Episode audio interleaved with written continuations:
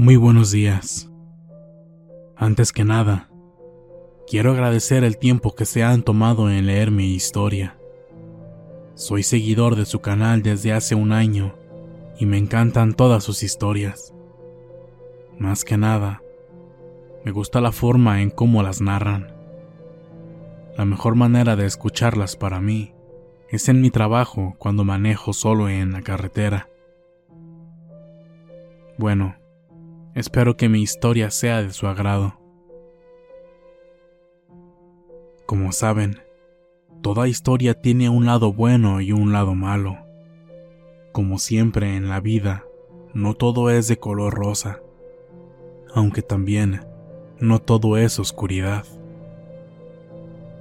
Verán, cuando mis papás se casaron y tuvieron a mi hermano y a mí, vivíamos en una casa de renta en Chihuahua. En ese entonces, todo era normal en mi familia. No había nada extraño para un niño de mi edad. Tiempo después, cuando corría el año de 1998, mis padres nos comunicaron a mi hermano y a mí que por fin tendríamos nuestra propia casa, una que sería de nosotros. La verdad, nos pusimos muy contentos mi hermano y yo, ya que por fin tendríamos nuestro cuarto cada quien. Realmente éramos una familia muy unida y feliz, y todo esto traía aún mucha más alegría a nuestras vidas. Una semana aproximadamente de que mis padres nos comunicaron que compraron la casa, nos llevaron a verla. Estaba en un fraccionamiento nuevo de la ciudad en ese entonces.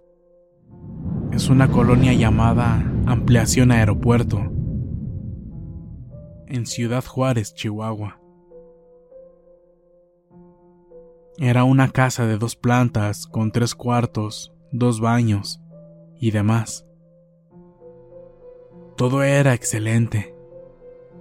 Pero mi madre quería que esa casa fuera de lo mejor para nosotros. Así que para poder hacerle unas mejoras, decidió rentarla por un año, para poder tener dinero y poder hacerle esas mejoras que ella deseaba. Pero, sin saberlo, esa sería la peor decisión tomada por mi madre. En lo que todo estuviera listo para irnos, nos fuimos a casa de mis abuelos, para ya no rentar y ahorrar la mayor cantidad de dinero posible y poder irnos rápido a nuestra casa. Por otro lado, mi madre le rentó la casa a una señora ya de edad muy avanzada.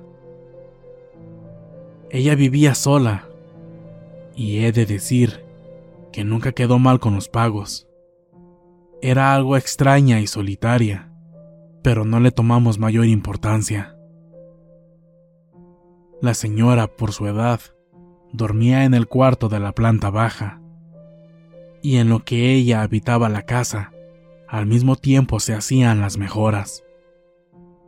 Al pensarlo bien, Creo que no era muy cómodo para alguien vivir en un lugar donde estarían trabajando casi todos los días. Bueno, cuando por fin se cumplió el año, mi madre le pidió la casa a la señora, y ella no se negó en abandonarla. Solo le pidió dos semanas más para conseguir un lugar a donde mudarse. Mi madre aceptó, y cuando se cumplió ese plazo, la señora se fue, pero nos hizo una pequeña petición, la cual era que le diéramos la oportunidad de dejar unas cosas en su cuarto. Solo serían unos días, en lo que ella conseguía un mayor espacio y alguien que le ayudara en ir por sus cosas. Mis padres accedieron a su petición. No le vieron nada de malo. Total, al fin, después de todo, ya era nuestra casa. Así que, en común acuerdo, se decidió dejar el cuarto cerrado con llave en lo que ella volvía. Todo estaba muy bien. Todo era más que perfecto. Pasaron los primeros días con normalidad. Sin embargo, nuestra paz en nuestra nueva casa no duró por mucho tiempo, pues comenzaron a suceder cosas muy extrañas. Al principio eran ruidos leves, como pasos.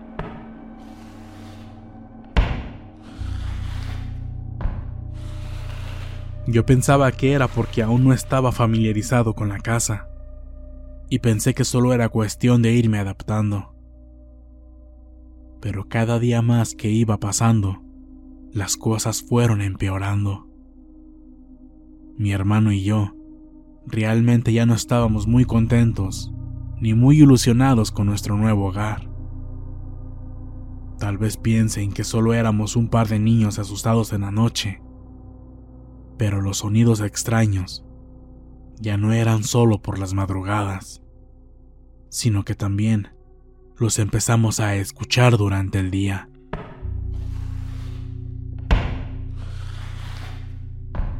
Todo dependía de dónde estuviéramos. Si estábamos en la planta superior, los ruidos los escuchábamos abajo y viceversa. Después, ya no eran solamente ruidos. Una noche ya estábamos todos dormidos cuando un fuerte escándalo nos despertó a todos. Se escuchaba como si alguien estuviera en la cocina, arrojando y estrellando todos los platos.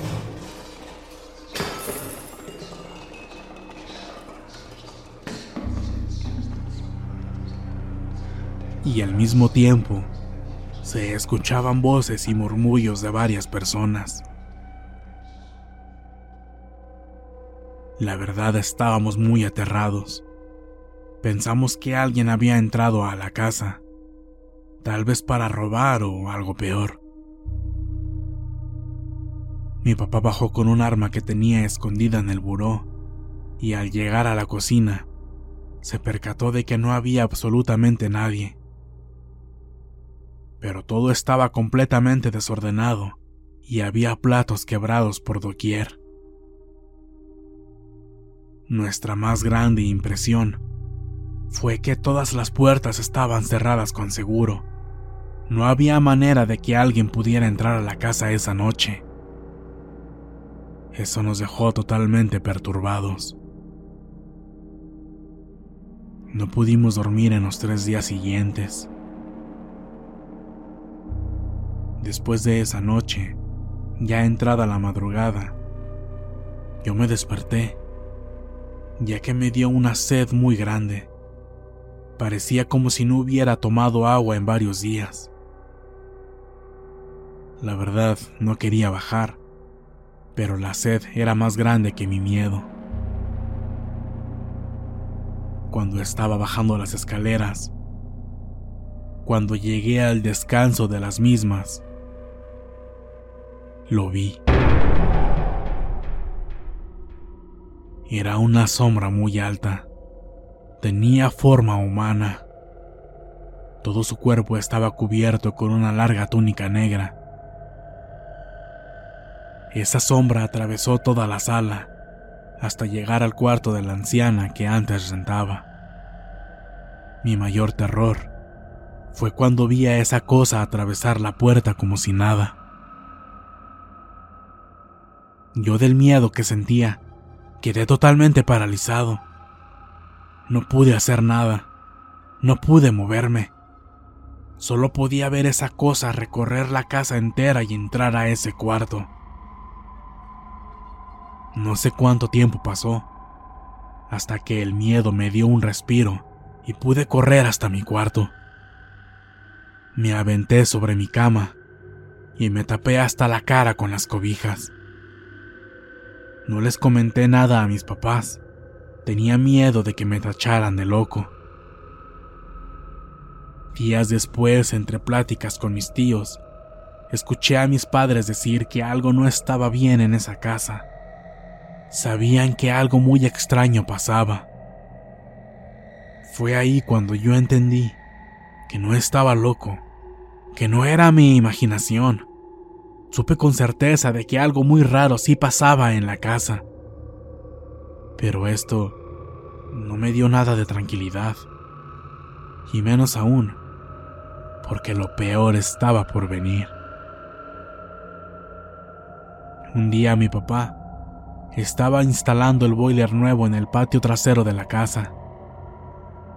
Mi mamá, mi hermano y yo estábamos en el cuarto de mis padres, viendo una película y sin que nos diéramos cuenta, nos quedamos dormidos los tres.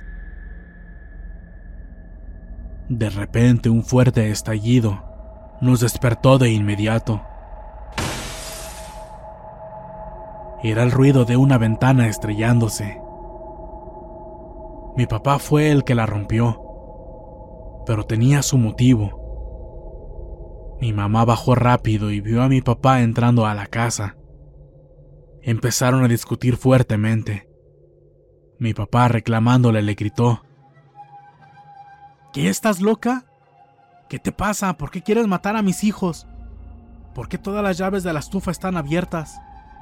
Todo el gas está escapando. Mi madre en respuesta le juró mil y un veces a mi papá que ella no fue, que ella sería incapaz de hacer algo así. La verdad, nunca habían discutido tan fuerte como en esa ocasión. Esa casa no era lo que nosotros pensábamos.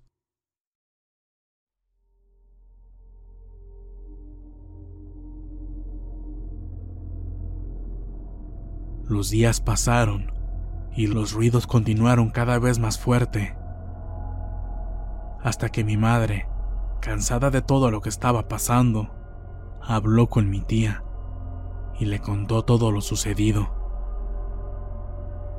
Ella le sugirió llevar a un sacerdote a bendecir la casa. Mi madre hizo caso a su recomendación y días después, así lo hizo.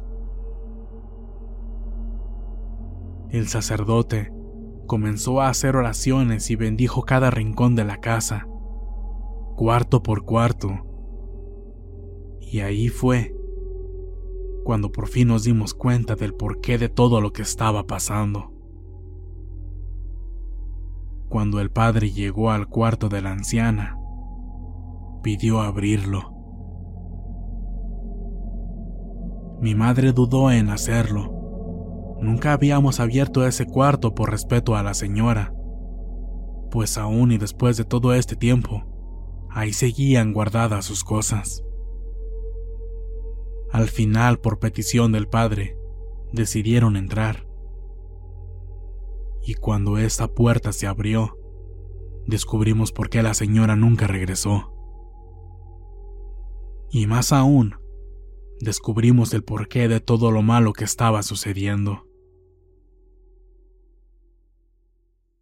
Todos nos aterramos ante lo que estábamos observando. El cuarto entero era un altar de brujería. había un enorme pentagrama en el piso hecho de sal. En el fondo del cuarto había una mesa con un mantel negro. Sobre ella había velas negras y en la pared estaba pintada una cabeza de macho cabrío. Todo eso era muy fuerte para nosotros. La verdad, jamás nos hubiéramos imaginado que eso estuviera todo este tiempo dentro de nuestra propia casa. El sacerdote pidió ayuda a gente de la iglesia para limpiar el cuarto. Todas aquellas cosas se quemaron mientras el padre hacía un tipo ritual. Al finalizar, él nos dijo que la casa ya estaba muy infestada de esas energías y que lo que habíamos visto y escuchado no eran fantasmas, sino demonios. Y que lo mejor para nosotros era irnos inmediatamente de ahí. Naturalmente nos fuimos rápido de esa casa. Mi madre vendió la propiedad y con ello se fue el sueño de tener nuestra propia casa. Pero nada valía más que nuestra seguridad. Tiempo después, nos enteramos de que la casa fue deshabitada y abandonada por sus nuevos ocupantes. Pero las desgracias no pararon al irnos de ahí. Comenzaron a haber muchos problemas en mi familia. Mis padres discutían por todo y terminaron divorciándose. Tiempo después, mi madre y mi hermano fallecieron en un terrible accidente. La verdad, no sé si eso que pasó en aquella casa tuvo algo que ver con todo esto. Pero después de salir de ahí, ya nada fue lo mismo. Mi familia quedó marcada para siempre. Han pasado 10 años desde que mi madre y mi hermano ya no están con nosotros. El tiempo pasó y yo he tratado de continuar con mi vida. Crecí, me casé y ahora tengo una hermosa hija. Seis meses antes de irme de la ciudad por cuestiones de trabajo, decidí ir a ver por última vez esa maldita casa, donde para mí fue el inicio del fin de mi familia. Tal y como lo pensé, todo estaba en total abandono. Solo tenía una manta en la fachada que decía se vende. Enfrente de la casa hay una tiendita de abarrotes y fui a preguntar si sabía algo de la casa y el por qué estaba abandonada. Y el señor me contestó. Mire joven, yo he vivido aquí ya 22 años y solo he visto a tres familias vivir ahí y ninguna duró más de un año. Dicen que esa casa está embrujada. En la noche se escuchan ruidos como si estuviera habitada, pero ya ni le tomamos importancia como antes. También de vez en cuando, por las ventanas se pueden ver sombras cruzándola por dentro. ¿Por qué me preguntas por esa casa? ¿Acaso estás buscando una casa para comprar? Y antes de que le pudiera contestar, continuó. Mira, joven, yo te aseguro que cualquier casa donde estés viviendo ahorita es mucho mejor que esa. Solo te puedo decir que ni la veas. Mejor búscate otras opciones, porque yo la verdad, ni aunque me la regalaran, viviría ahí. Al final, le di las gracias y me retiré de ahí. Subí a mi carro, lo encendí y por última vez le di un vistazo a la casa. Y fue ahí que después de 20 años lo volví a ver. Vi de nuevo a esa cosa que me aterró aquella noche, la misma sombra que se me había manifestado aquella vez estaba viéndome desde la ventana como burlándose de mí. Y al igual que en aquella ocasión, solo se perdió en oscuridad, cruzando hacia aquel cuarto.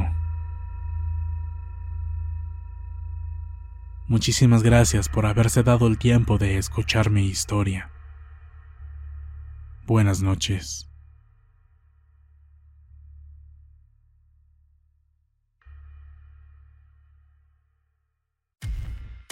Muchas gracias por escucharnos. Espero que este relato haya sido de tu agrado.